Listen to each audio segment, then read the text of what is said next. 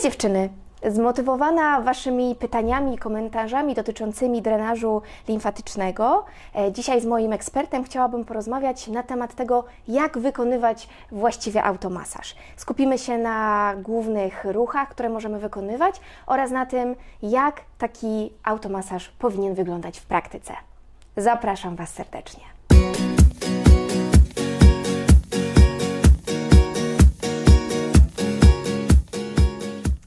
Moim dzisiejszym gościem jest pani Dominika Sambora, magister fizjoterapii.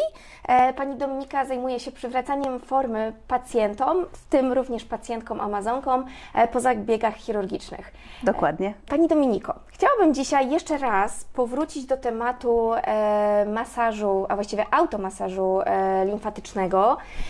Taki automasaż demonstrowałam już na, w, jednych ze, w jednym ze swoich początkowych filmików na kanale Onkofit Kalitka. E, natomiast dostaję wiele zapytań dotyczących właśnie tego, jak ten masaż powinien być wykonywany. I pomyślałam, że jeszcze raz tym razem już z ekspertem, porozmawiałybyśmy o tych, e, o, o, o właściwie tym automasażu tak w praktyce, czyli mhm. o wszelkich tych zasadach, które są potrzebne. I zademonstrowałybyśmy też, jak taki automasaż wykonywać poprawnie. Oczywiście. E, pani Dominiko, co należy zrobić, zanim zaczniemy e, ten automasaż limfatyczny? Od czego zaczynamy? Zaczynamy od tego, oczywiście od przygotowania do automasażu. Czyli musimy e, zdjąć biżuterię z obu kończyn górnych, z, e, z kończyny górnej, którą będziemy masowały, czyli kończyny górnej po stronie operowanej, jak i z drugiej kończyny, którą będziemy się posługiwały do wykonania automasażu. Zdejmujemy też wisiorek, zdejmujemy koszulkę, zdejmujemy biustonosz w warunkach domowych. Dzisiaj pokażemy oczywiście na mojej modelce wykonanie automasażu z wykorzystaniem e, bluzki, natomiast w domu trzeba pamiętać o tym, żeby ciało było e, zupełnie obnażone. E, rozpoczynając automasaż, ważne jest, żeby znaleźć takie miejsce i pozycję, żeby było nam wygodnie, żeby kończyna górna mogła być rozluźniona. Moim zdaniem wygodniej jest wykonywać automasaż w pozycji siedzącej. Nie tracimy mhm. wtedy energii na utrzymanie pozycji stojącej. Trzeba pamiętać o tym, żeby kończyna górna była w elewacji, czyli w uniesieniu powyżej, powyżej barku.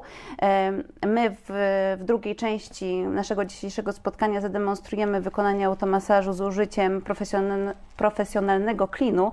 E, Natomiast można oczywiście również oprzeć sobie rękę, kończynę górną na czym innym, bądź też oprzeć sobie o ścianę, mhm. jeżeli w, w, domu nie mamy warunków e, lub też nie posiadamy klinu. Także trzeba o tym pamiętać. Oczywiście najlepiej jest na klinie, bo wtedy kończyna górna może być rozluźniona i jest mhm. całkowicie podparta na klinie, bo ważne jest, żeby kończyna górna była podczas automasażu całkowicie rozluźniona, czyli żeby wszystkie partie mięśniowe były rozluźnione. Ważne jest, żeby zaczynać zaczynać zawsze od części proksymalnych, czyli tych bliżej jakby środka ciała mhm. i później kontynuować dopiero przy, po częściach jakby dystalnych masaż. Jeżeli mastektomia była obustronna, to wtedy wykonujemy taki automasaż po prostu na początku całościowo po jednej stronie, a później po mhm. drugiej stronie. Natomiast wygląda on y, tak samo.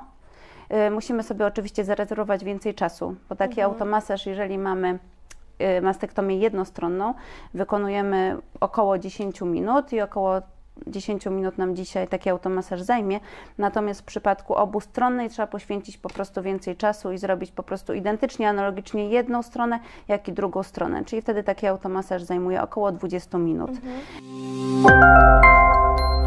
Onkowitka Litka. Zatrzymajmy się mhm, jeszcze na chwilkę, dobrze. Pani Dominiko, w tej kwestii, bo zaczęłyśmy od tego, jak powinniśmy ten automasaż wykonywać, natomiast jeszcze może takie pytanie klaryfikujące, dobrze. po co w ogóle robimy ten automasaż? Mhm. E, bo mam wrażenie, że wśród właśnie tych, e, e, kiedy spotykam się z pacjentkami, z amazonkami, które właśnie są po mastektomiach, często nie mają węzłów chłonnych, no to tak ten czasem, na szczęście coraz rzadziej, ten temat automasażu jest traktowany trochę tak po macoszemu. Zanie, zaniedbywany jest temat automasażu? U niektórych, albo jeżeli sobie mhm. przypomnę, to go zrobię. E, powiedzmy, dlaczego on jest taki ważny do wykonywania? Co dobrze, on nam daje? Tak dobrze, naprawdę? oczywiście. Generalnie e, automasaż jest podstawą do tego, żeby zapobiegać powstawaniu mhm. obrzęków. I też możliwe, że dlatego tutaj pani mi mówi, że często jest traktowany po macoszemu, bo czasami u niektórych pacjentek obrzęk limfatyczny nie powstaje od razu, tylko powstaje na przykład po roku, po półtora mhm. dopiero po usunięciu węzłów chłonnych i po mastektomii. Także dlatego pacjentki jakby zaniedbują ten temat, bo nie widzą problemu mhm. i nie widzą jakby zasadności stosowania tego automasażu. Natomiast trzeba pamiętać o tak naprawdę najważniejszej podstawie, y, że automasaż w swojej y, tak naprawdę funkcji ma zapobieganie powstaniu obrzękowi limfatycznemu. Gdy obrzęk już powstanie, to jest znacznie częściej.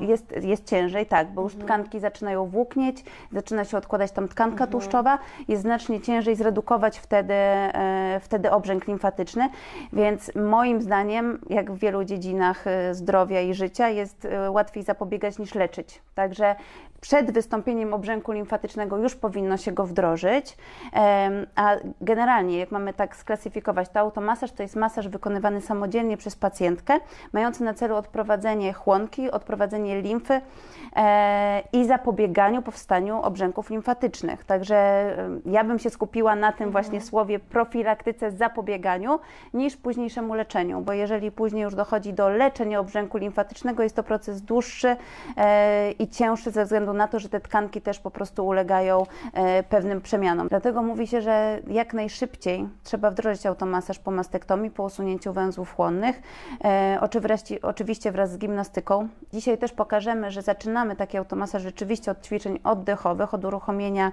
e, tłoczni brzusznej, pompy ssącej przez oddech, ćwiczeń poruszających pompę mięśniową w obrębie kończyny górnej i dopiero wtedy zaczynamy automasaż i kończymy tym samym. Także generalnie profilaktyka obrzękowa jest złożona z kilku aspektów, czyli właśnie głównie ćwiczeń czynnych mhm. klatki piersiowej, kończyn górnych, e, ćwiczeń oddechowych i właśnie automasażu. Dzisiaj skupimy się na tym trzecim elemencie, e, więc myślę, że to będzie materiał bardzo fajny. Też tak myślę, ja to wiem. Dobrze, Pani Dominiko. A Porozmawiamy jeszcze na chwilkę o kobietach, które są na przykład po operacjach oszczędzających albo po wycięciu węzła wartownika. Czy one również mogą wykonywać taki automasaż? Jak to wygląda w ich sytuacji? Automasaż jest wskazany również y, u kobiet po operacjach oszczędzających. Ryzyko wystąpienia obrzęku limfatycznego u kobiet po operacjach oszczędzających jest znacznie mniejsze e, niż w przypadku mastektomii z usunięciem węzłów chłonnych, natomiast jak najbardziej zasadne jest stosowanie automasażu. Także dziewczyny, pamiętajcie, jeżeli jesteście po operacji oszczędzającej, macie usunięty e, węzeł wartowniczy, e, warto też pamiętać o tym, aby wykonywać taki automasaż. No to dobrze, Pani Dominiko, powiedziałyśmy o tym, ile mniej więcej taki automasaż powinien trwać, około 10 minut. Mhm. Natomiast jak często go wykonujemy? Automasaż wykonujemy dwa razy dziennie, rano i wieczorem.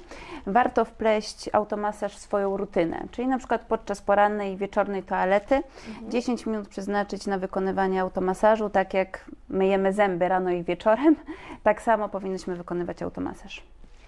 No dobrze, no to chyba wszystko jasne.